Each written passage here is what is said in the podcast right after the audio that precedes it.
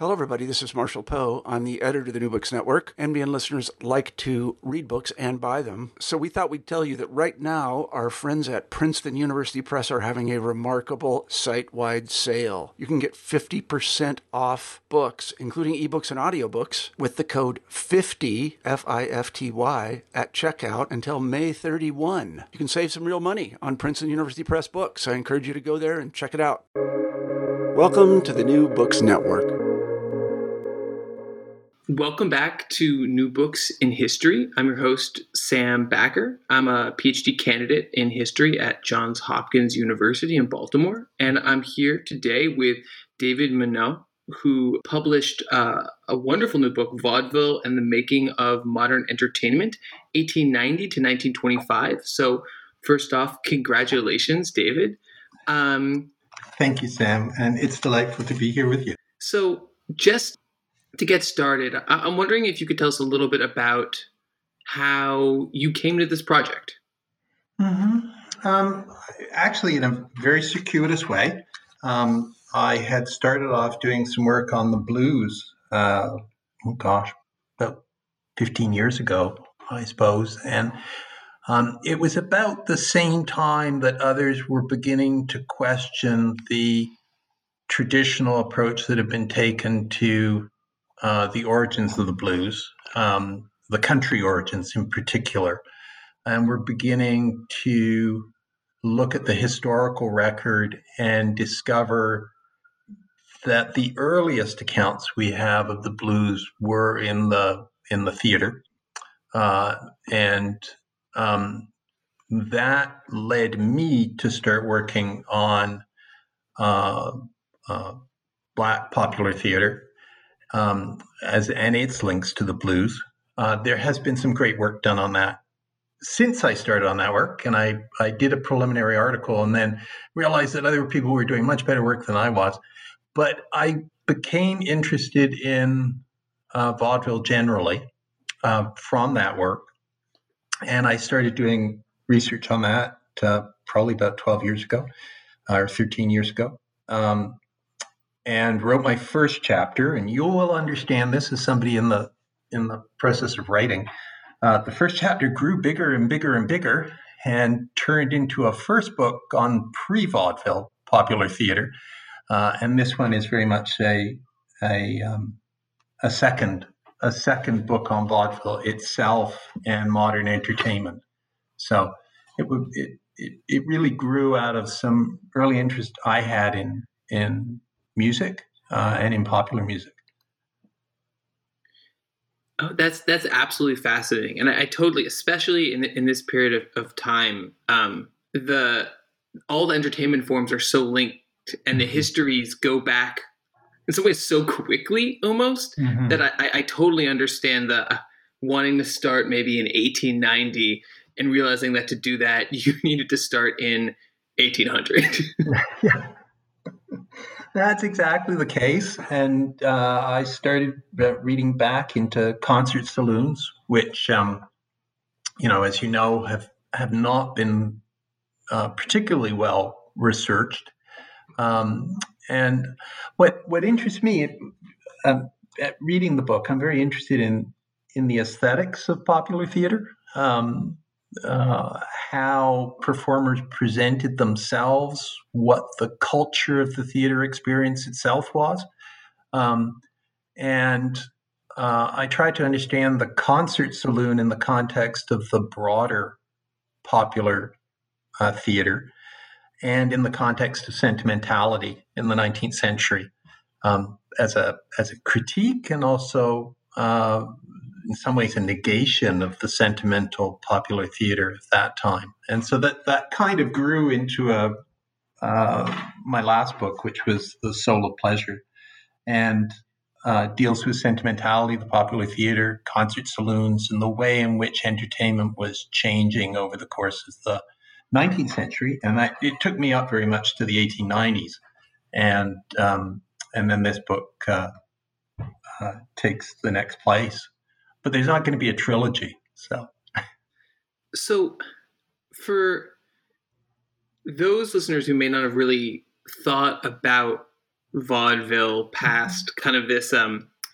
I've always felt that it holds kind of a funny place in our collective memory. It's uh-huh. it's the thing right before the beginning of the thing at a certain level. Yep. Like right before the Marx Brothers, right before the earliest films most people know mm-hmm. Is vaudeville and the kind of vaudeville aesthetics. I'm just wondering if you could uh, tell us a little bit about what vaudeville was and and, and how big and, and how new it, it was at the time. Yep, um, sure. It it is a it's a it's a very old Vaudeville is both a type of entertainment and a way of selling that entertainment. So why don't I separate those two a little bit? The the type of entertainment itself uh, is is sometimes called or often called vaudeville, but it really should be called variety. Um, and it's much older, uh, dates back to the early uh, 19th century in the United States.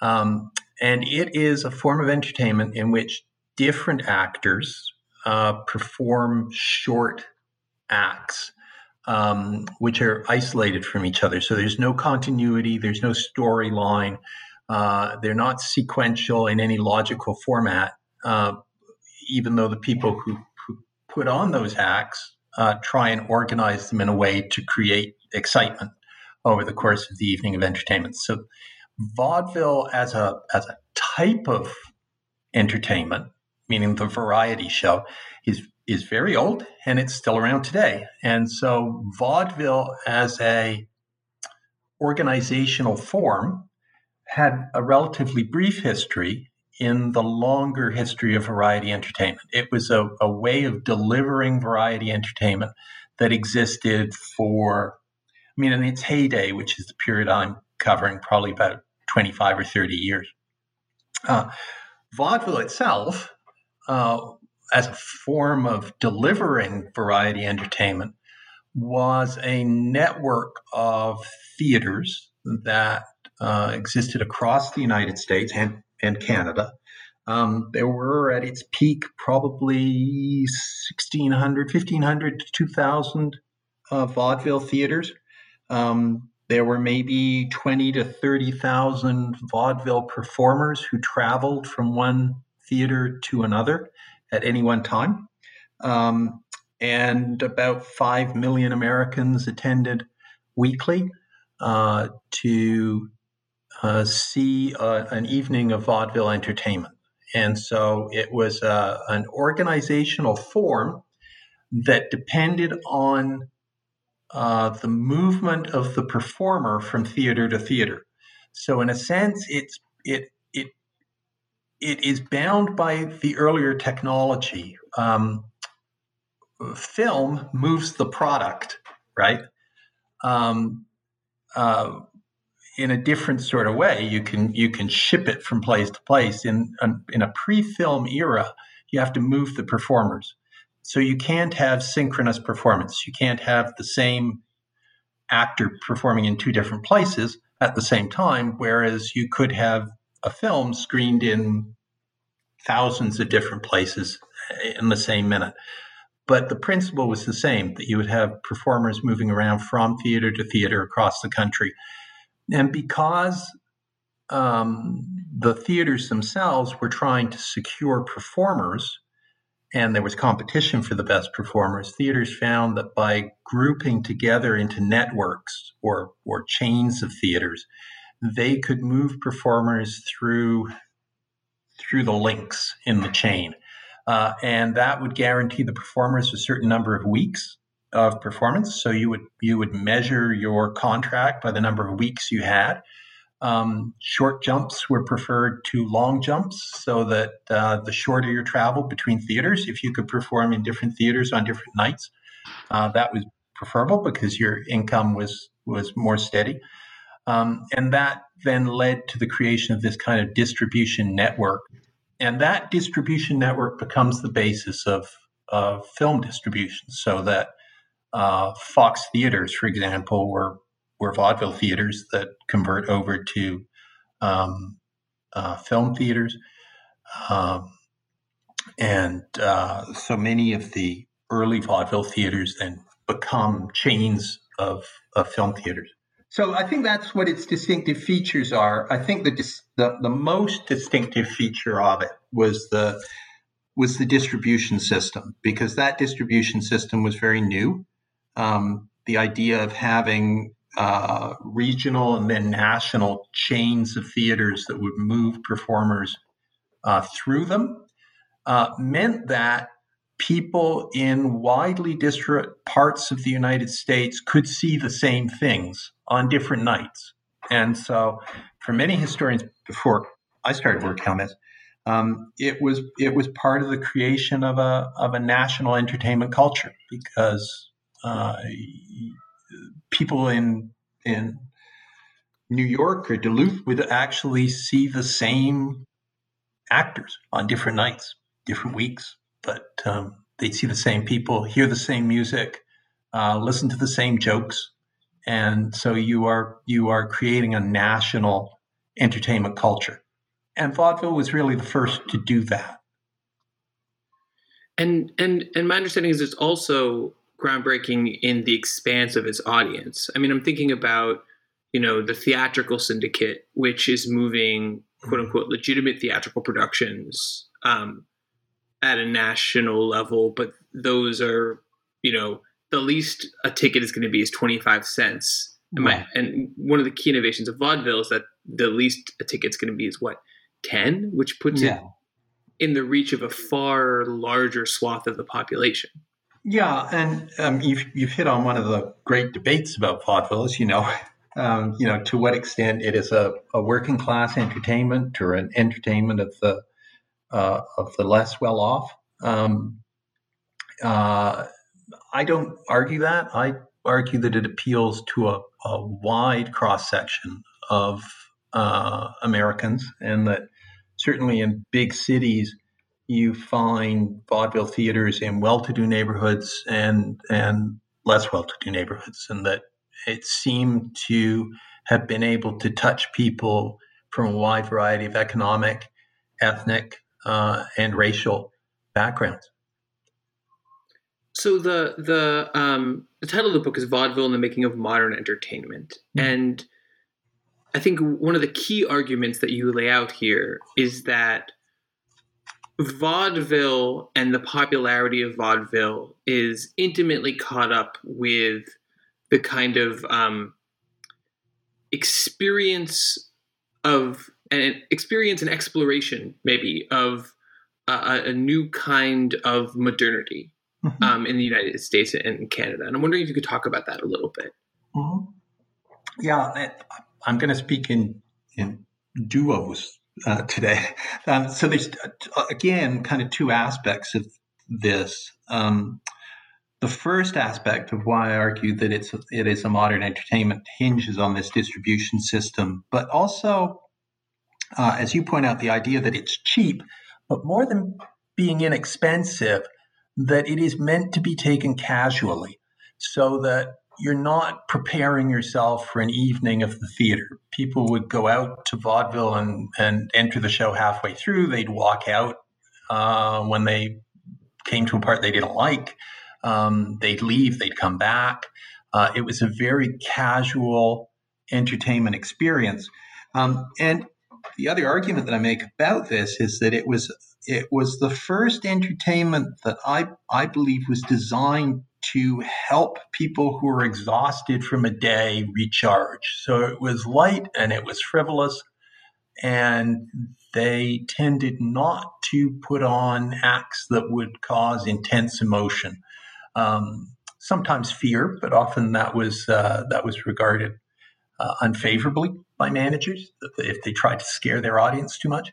So the idea was to to keep people happy, to keep people lighthearted, to keep people entertained, and to turn entertainment into a form of of emotional um, uh, rehabilitation uh, after a tiring day at work or uh, or in the city. And so I, that's one aspect of modernity. And I think you still see that carrying through in the entertainment culture of movies and in the entertainment culture of television, uh, which both have this kind of um, uh, recharging aspect to it that we're supposed to relax when we watch these things and kind of turn our minds off. So that's one aspect of it. The other one is the content, uh, again. And the content itself is, as you say, I play with the notion of uh, modernity. That what vaudeville, and of course, it's a vast entertainment, right? There's thousands and thousands of acts. So um, this is a generalization, and I have no doubt that people will find lots of acts that don't fit these models. Um, but the idea was to sell the new as better. Uh, modern life is better than than uh, previous forms of life, so that characters who are old-fashioned, whether they're uh, immigrants um, or uh, the, the the Rube character, the the rural uh, character, um, are projected in a comic negative light, and vaudeville celebrates the smart, fast talking, cynical, uh, well dressed um, urbanite. And it develops its own way of speaking, which is called Broadway slang, um, and its own way of moving, its own way of presenting people, uh, and its own attitudes to life. So that the, the great butt of vaudeville jokes, the mother in law, becomes a kind of symbol of everything that's old fashioned. And vaudeville looks forward to um, uh, people overcoming the uh, the conservatism of their mothers-in-laws, and so that's very much the other aspect of this that it it sells modernity both in the the entertainment culture and in the entertainment content. And no, that's a really fascinating point um, because nostalgia and sentimentality had been maybe not the dominant strand, but a major strand of American entertainment culture, certainly through the 19th century. And, and you're saying that vaudeville really pushes back against that in a, a distinctive and kind of almost like um, flag planting way. Mm-hmm. Yeah, I think that's true. It's it.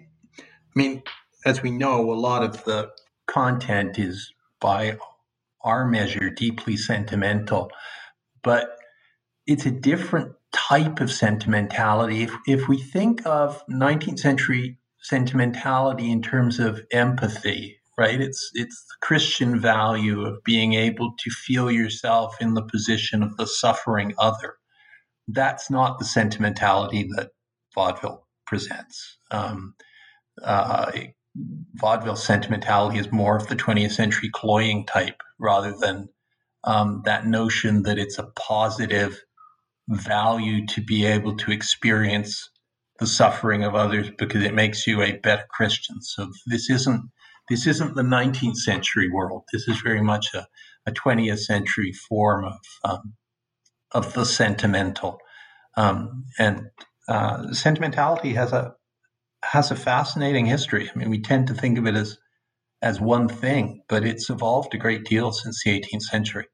So, kind of picking up on the idea of, of, a, of a 20th century way of, of being, um, mm-hmm. the other another thing uh, that kind of comes out of that is, that you talk about is um, vaudeville's relationship to ideas of personality, and in particular, the um, development of a, of a specific type of stardom yeah. um, related to those ideas of personality that um, even though it's happening just before film really lays the foundation and is one of the first places where you can see uh, a certain type of stardom, and a certain type of celebrity culture that becomes just incredibly influential in American life going forward.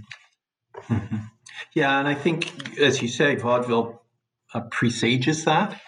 Um, and it, it is a it, it's a simpler, more personal form. It certainly doesn't have the same glitz that surrounds the studio system. Um, but vaudeville entertainers uh, advertise products. Uh, they they their faces appear on cigarette cartons and cosmetics. Uh, they they sell clothing. Uh, they will draw attention to the makers of the clothes they wear.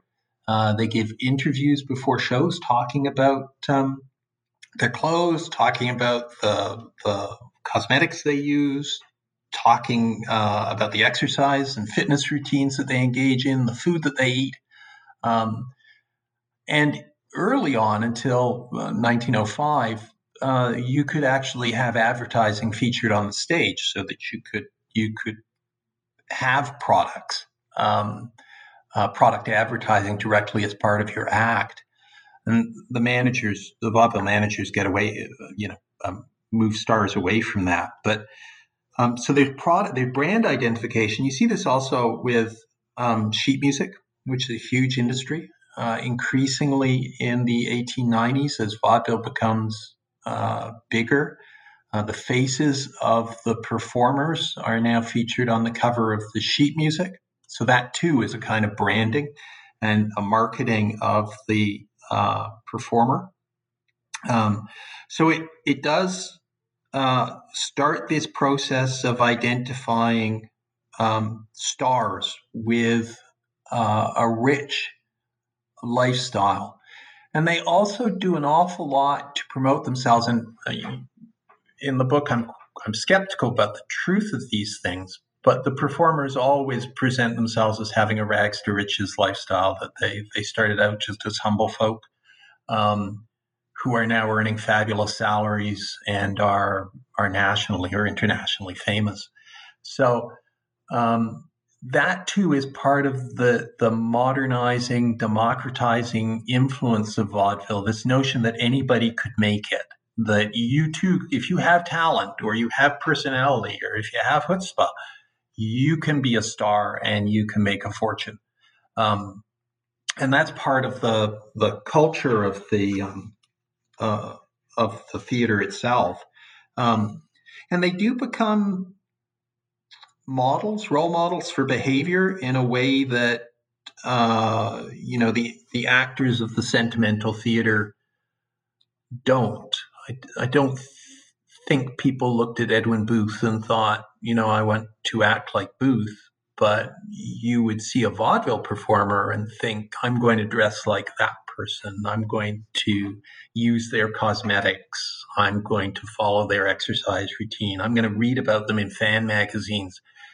It is on a much smaller scale than than uh, film, which uh, in part because the studios take on the marketing of these people in ways that vaudeville theaters never managed to effectively market uh, the people who work for them. But it's the start. It's the start of the process.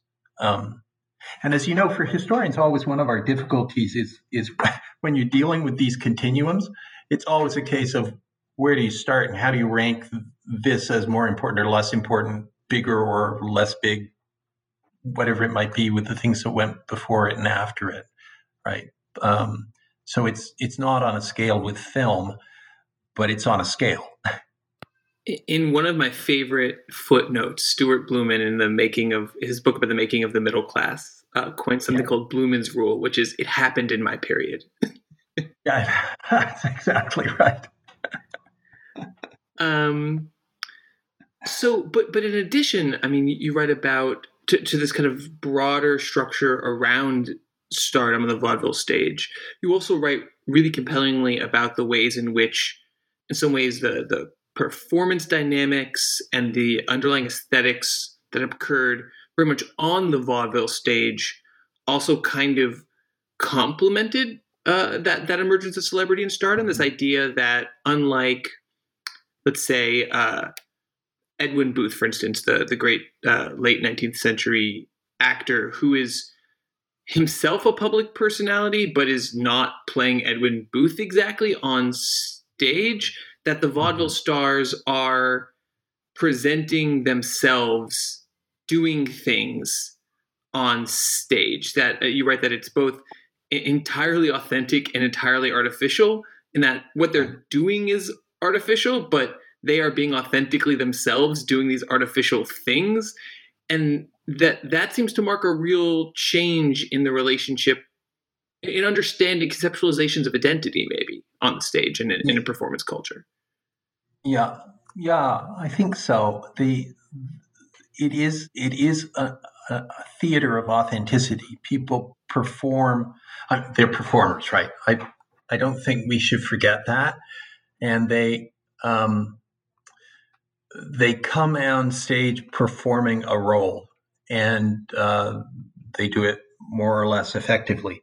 But the pretense of performance is that they're not performing, that somehow they are just ordinary people who have a great voice um, or a particular skill.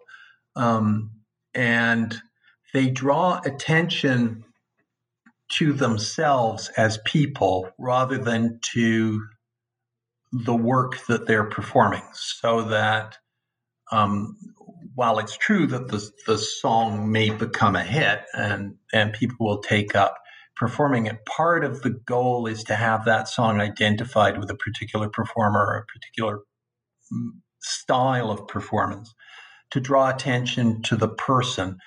Um, and I, I trace, and I, I know I'm wandering into ground that's probably beyond me here, but I trace a kind of change in the nature of popular song to an increasing attention to uh, making them personal. The um, 19th century sentimental song is often telling stories, uh, whereas 20th century popular song is about what happened to you, your experience of love, um, your hardships, your heartbreak.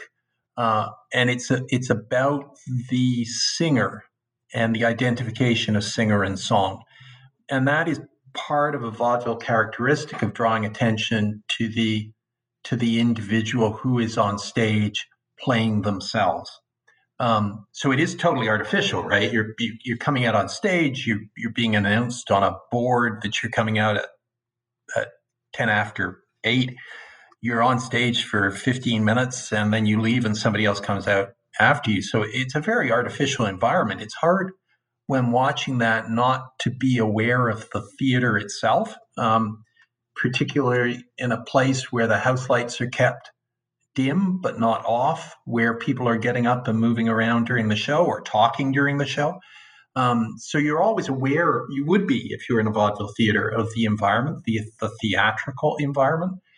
Um, but the the trick for the performer is to create that bond between themselves and the audience where uh, the audience member sees their personality um, as the thing that is attracting attention um, rather than necessarily the content of what they're what they're doing um, and that is that is to my mind, new, and it's uh, very much there in, in film with the big stars and how they they develop it.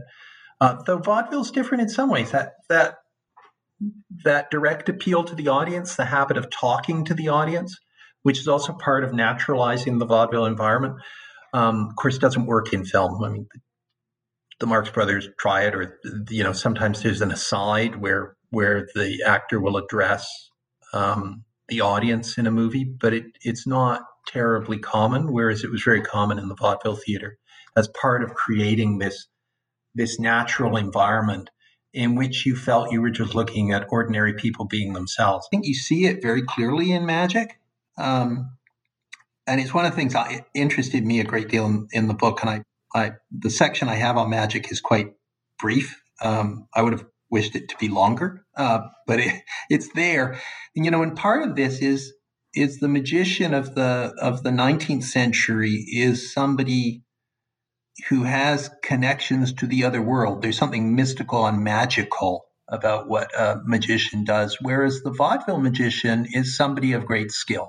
There's somebody who's dexterous. There's somebody who has card tricks or who knows how to do things that you could learn yourself right? That it's it's not that somehow they've sold their soul to the devil and they now have these mystical powers. They're just an extremely talented person who has learned how to do magic. Um, and it even becomes a practice in some vaudeville acts for the magicians to show the audience how they did it. Um, and that that i think captures this notion of of the ordinary person on stage or the, the person playing themselves on stage. And one of the things I think that um, you argue that, that I find particularly interesting is in some ways that that double relationship um, that it's both people representing themselves as ordinary people on stage and also being the products of in some ways the cutting edge of modern show business is one of the things that make that makes vaudeville so influential um, on people's mm-hmm. daily lives that um, that they're kind of pitching themselves as a reflection of the audience to a certain extent, but actually they're um, demonstrating a, a set of, of new ways of being to that audience. Yes, that's right, and um, you see this in the a lot in the off off stage, often potted interviews that that are made with performers. They're always trying to naturalize themselves and become as ordinary as they can. So they'll they'll they'll give their pot roast recipes, right? Um, they'll talk about what they like to do on a rainy Sunday, uh, their favorite books to read. Um, photos are taken of their living rooms. There is a there's this effort to make them ordinary, and yet it's all about selling their celebrity. Um, and that's why it, it, it is a kind of democratization of uh, celebrity in that sense. And the early, the, the kind of pre-studio Hollywood does this too, right? Um, but as you get in more into the studio era, it becomes more about creating a glamour around the artist that isolates them from uh, ordinary people. Uh, they still become, of course, figures of emulation, but there's there's more of a sense of of turning them into larger than life figures. Whereas vaudeville, they don't want to be larger than life. They want to be richer than anybody else, um, and they want to show their their taste and their uh, fondness for um, modern clothing, modern food, travel, fast cars, uh, big houses but they still want to be ordinary, right? They still want to talk about their kids and and how much they enjoy going to the countryside and picking apples. So it is it is a it is a kind of pre 20th century celebrity, but post 19th century starter. Yeah. So j- just to kind of situate this um, a little bit in, in, in this point in, in some of the historiography of, of vaudeville. One of the things I mm-hmm. think that that's really interesting about, about what you're saying here is um, I feel like uh, in the existing writing about vaudeville, there's been a real focus on respectability or non-respectability. That's been kind of like a dominant mm-hmm. um, term that's kind of shaped the scholarship. Um, and one would view some of those, uh, some of those like uh, I'm just like anyone else stories is kind of like a you know, a, a pushing back against lingering theatrical prejudice. Um, and I was just fascinated to see this entire other explanation for it um, that that's so convincing. Mm-hmm. Oh, I'm glad you found it convincing. That's thanks for that. That's um, it, it, it is a it is a, a somewhat novel argument um, in terms that it does run against uh, some of what it does. I don't I don't think it runs against uh, the full gamut of what people have said about uh, vaudeville. I think there's been a recognition of its place uh, in modern entertainment, um, but I think I think there has been a lot of uh, attention placed on the connection to the audience and vaudeville as a reflection um, of its audience, the older literature holding that it's a kind of direct reflection so that uh, it's an opportunity for Im- immigrant Americans to see themselves on stage um, and gain a sense of acceptance into the into the society um, uh, by seeing themselves acted out. Uh, and in the newer literature, it's almost becomes a safe space for dissent, uh, the theater as a as a form of protest, where people could explore uh, their class or their gender ambiguities um, and challenge uh, the existing order. So both of those interpretations are, are, are certainly valid. They just look at different aspects of it. The ones I do. Um, and I think I think probably the young historian of the future, perhaps yourself, Sam, will uh, will find a way of bringing all this together and giving us a, a kind of synoptic overview of the whole thing, so that we can put these various aspects together. Um, because I don't think they are mutually exclusive. I think I think we can see vaudeville as a modern entertainment. We can talk about stardom, um, but we can also talk about the other aspects the, of what vaudeville achieved and did. So, at the risk of adding another level of complexity to all of this, yeah. um, but very much to, to, kind of continue the thread of vaudeville's modernity, um, I thought one of the hmm. most exciting interventions you made here, something um, that's been hinted at in, in, in other books on the subject, um, but often kind of in the the peripheral vision, um, which is vaudeville's relationship to ragtime, um, and your yeah. kind of discussion of a of a broader culture of ragtime that really uh, goes far beyond the the handful of pianists who are typically uh, discussed um, in that framework. So I'm just wondering if you could talk about a little bit about ragtime and how you see it relating to vaudeville. Yeah, for sure. I mean, you're more of an expert on this than I am, I, I suspect. So please um, uh, intercede and and correct me if I wander off too much from from the right path. Um, I argue that well, first, I think ragtime is neglected. Uh, I think we'd all agree on that. It was the it was the major form of popular music in between the waltz uh, and and and Victorian sentimental song, uh, parlor song, and uh, jazz. So it it stands at a an important moment of transition at the turn of the century. Um, it itself is not well understood in terms of what ragtime is. Uh, it's it certainly is a, a more rhythmic uh, music. Uh, the people who write it have a lot of trouble describing it. I mean, toe tapping uh, is a kind of way that they think about it. Uh, danceable, um, something that is freer and invites more audience engagement. Those are all the types of terms that are used.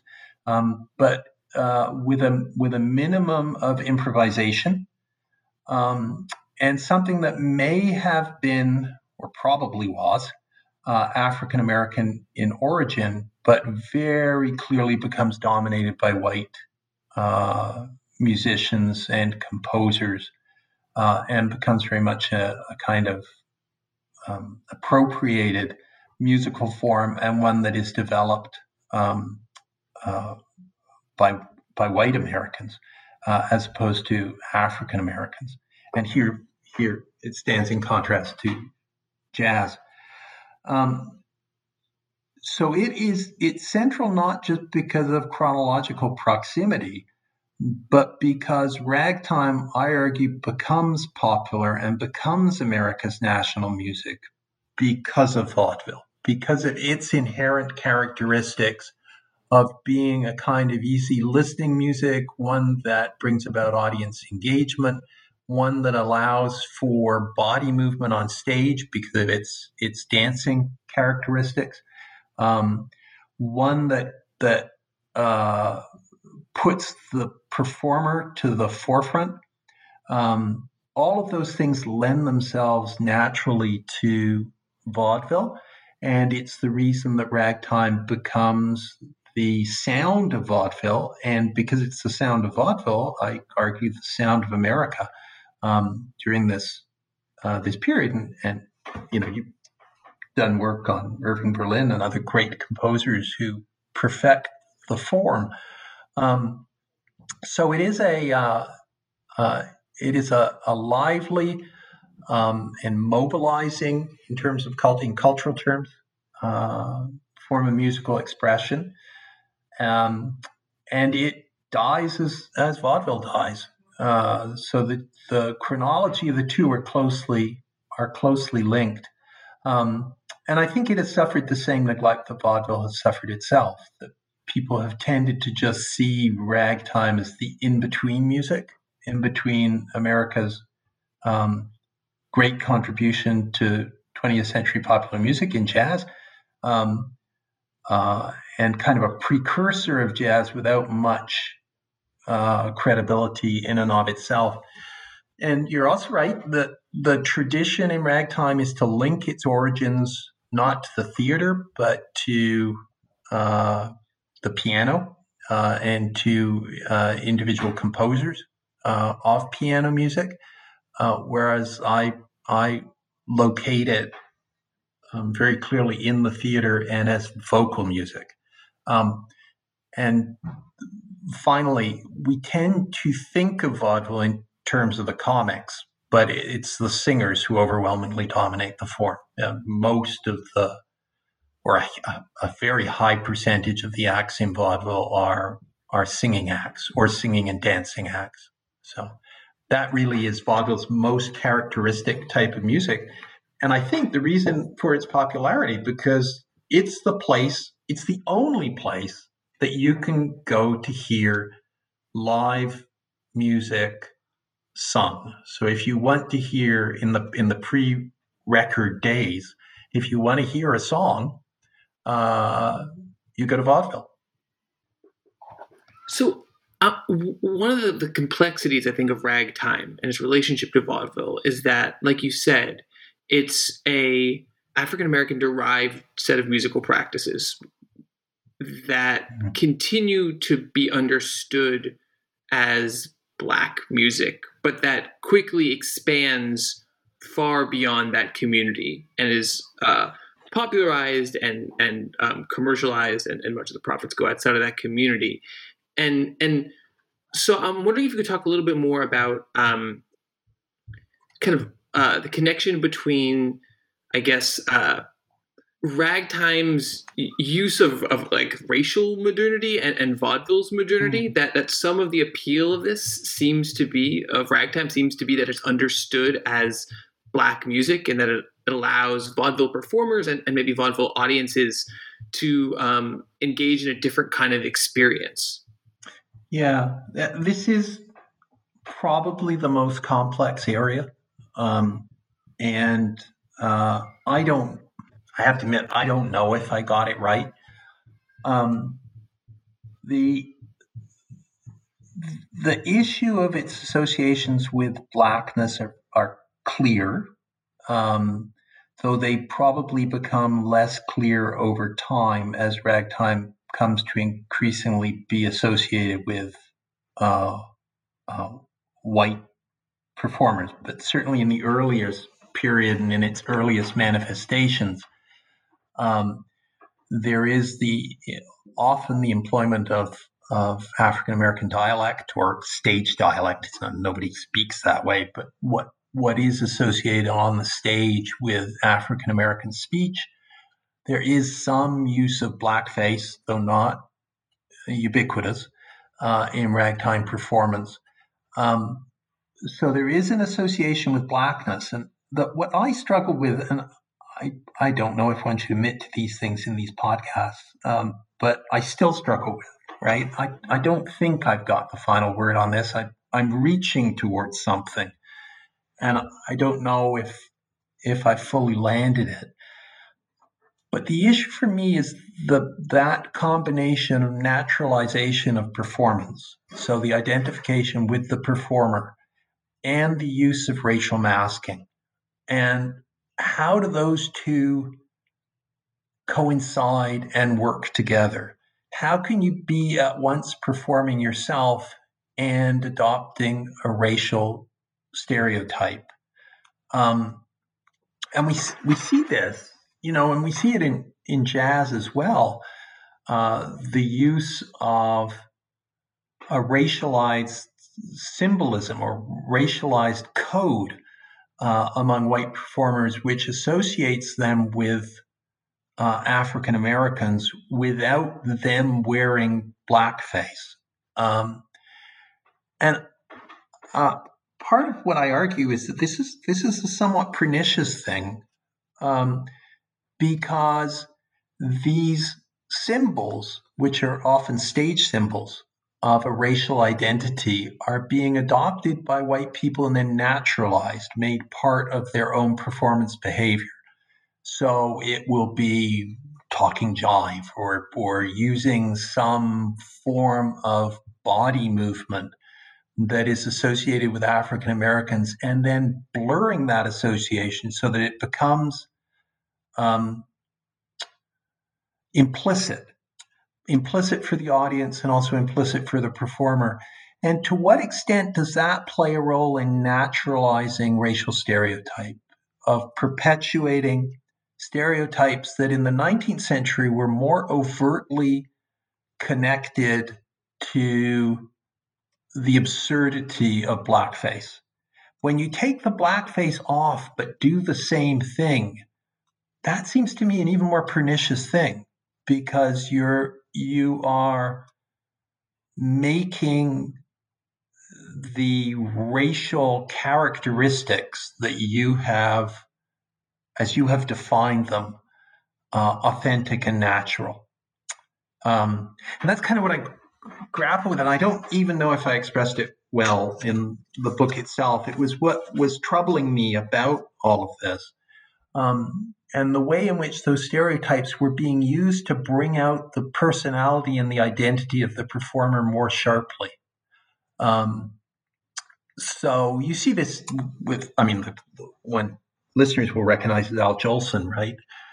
Nobody would take Al Jolson as black uh, his blackface is so transparently painted on, and his singing is so clearly um, that of a, of a, a, New York Jewish person, right?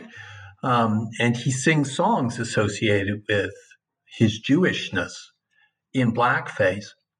And so, in a sense, as others have talked about Jolson, this this effort to use the blackface to enhance your own personality and your own ethnic identification with the group that you truly belong to uh, is another aspect of this that is is is troubling because I think it does it does serve to perpetuate the tradition of the use of racial stereotype um, in order to self express.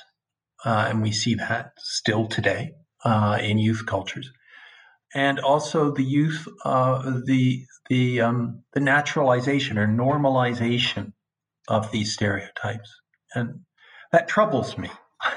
you know, um, as a as a person of I hope good faith, um, uh, and um, I grapple with it in the in the text. Is that I am I getting that across as clearly as I hope I am? Yeah, no, that was great. Um, no, and really, and really, and really fascinating.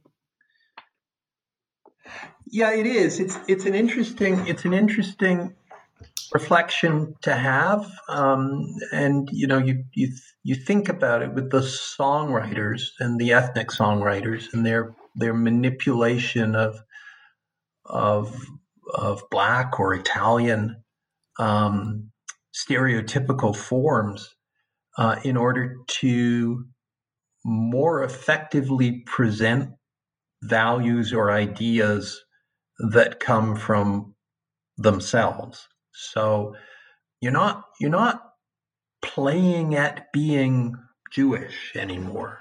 Now you are using um, blackness to enhance Jewishness, or you're using uh, uh, a German identity to uh, better enhance something American, right?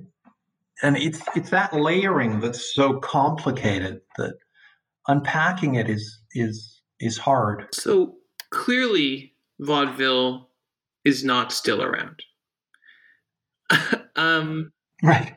variety is, and and arguably TikTok is vaudeville. Um, but that's a different story Yep. for another day. I think vaudeville uh, ends by the mid 1920s. And as you kind of described, the its heyday is actually for, for a form that is so large and so influential. Its, its heyday is really remarkably short. And you kind of close the book by pointing to uh, the kind of industry forces and cultural forces that that result in, in vaudeville's terminal and sudden decline. Um, I was wondering if you could just uh, mm-hmm. tell us a little bit about that. Yep, sure. I mean, you know, it's it. It's not absolutely true, of course, because vaudeville continues into the 1940s, and there are still vaudeville performers who are performing in in theaters. Um, but vaudeville, in the classic sense of an evening of entertainment that is devoted to live acts that are presented sequentially in chains of theaters uh, using a, a, particular form of distribution, that disappears by the by the mid 1920s. And what you increasingly have are are individual performers who are alternated with uh, films, um, and uh, they are in the silent film era largely used to break up the the monotony. I would take it of silent film that you, uh, even though I don't find silent films monotonous, I love silent films, but um, you know what I mean. You you have speaking, you have singing, you have some comedy in between the films, um, and so that does that does uh, survive. But that's what really supplants classic vaudeville by the mid um, 1920s. The the reasons for its collapse are are complicated. I think for any industry that is at the top of its game, remaining there is going to be hard, uh, particularly as competition increases. And what you see over the course of the early 19, 1920s is increasing competition not only from cinema, uh, but from nightclubs, uh, dancing, speakeasies uh, in the in the uh, era of prohibition. Um, the revue, uh, the the growth of the musical theater and the traveling musical theater, and all this cuts into vaudeville's um, market. And vaudeville had always operated on relatively slender margins, so the, the profits had been made out of volume. And as the volume of customers decrease, um, the owners of vaudeville theaters attempt to counter that by reducing the number of theaters and making them larger and larger so that uh, these huge, what will become the movie palaces of the 1930s, start out as, as vaudeville theaters. And they're extremely large, extremely opulent theaters that are replacing the neighborhood theater with centralized ones they make that investment in the era era around World War One, in the years after World War One, and it it proves a very bad time to make investments because there's a, a market contraction, a depression in the early 1920s, which um, uh, moves a lot of the vaudeville companies that are trying to make this transition uh, into insolvency. So it's it, some of it is that, some of it comes from uh, the business climate of the time, the increasing competition for entertainment. Um, and the other part, I think, comes from the conservatism of vaudeville itself. Its reliance on a stable of stars who become increasingly entrenched. Um, and the industry finds it very hard to draw new talent. New talent is going off into nightclubs, new talent is going off into the movies and isn't really interested, as interested in a career where every night they're performing in a different city or, or maybe three nights in one place and then they have to take the train to the next place. Um, that is much less appealing than than performing in a in a in a nightclub or a cabaret uh, where you can stay put, uh, or going to Hollywood and performing in a movie. So that the they find it difficult to draw talent um, as the market contracts, they find it more difficult to pay the kind of competitive salaries for big name talent that would draw people, and they become increasingly reliant on older stars um, who have a cachet, of course, with with long term vaudeville theater goers, but who maybe appeal less to the younger audiences that are that are uh, emerging in the post-war years. So it starts looking old and it starts looking stale, and that's a bad place to be if you want to be a cutting-edge entertainment. Um, so there are both internal reasons in terms of the types of stuff that vaudeville is featuring, and also uh, economic and business reasons why it doesn't survive. But as I point out, you know, there's a lot of the literature seems to think that this is just uh, an inevitable thing. Um, and that vaudeville is just going to decline as movies take over because movies are so much uh, less expensive. Um, it's a cheaper product to put on, um, and uh, more pervasive than a vaudeville theaters could ever be. But it's not. Vaudeville bounces around, and uh, 1919 is probably vaudeville's most profitable year, and that's a year when the film industry is is growing massively. So it's not necessarily the case that film alone kills vaudeville. There are a bunch of factors that contribute to its demise. Well, I mean, I, I think, like I said, I think this is a really fantastic book that does so much to kind of take this form and really um, place it in, in the center of, a lot of the, the complex dynamics of of America in, in um, the progressive era at the turn of the century. Um, and I really want to thank you. Uh, thank you for your time. Well, thank you, Sam. It's it's really good to talk to you and to meet you, and I I really look forward to reading your work. I think it's going to be groundbreaking, uh, and it is going to move us to a whole new level of interpretation. So, um, from one vaudevillian to another, uh, thank you for uh, this interview, and thank you for the work that you're doing. Thank you so much.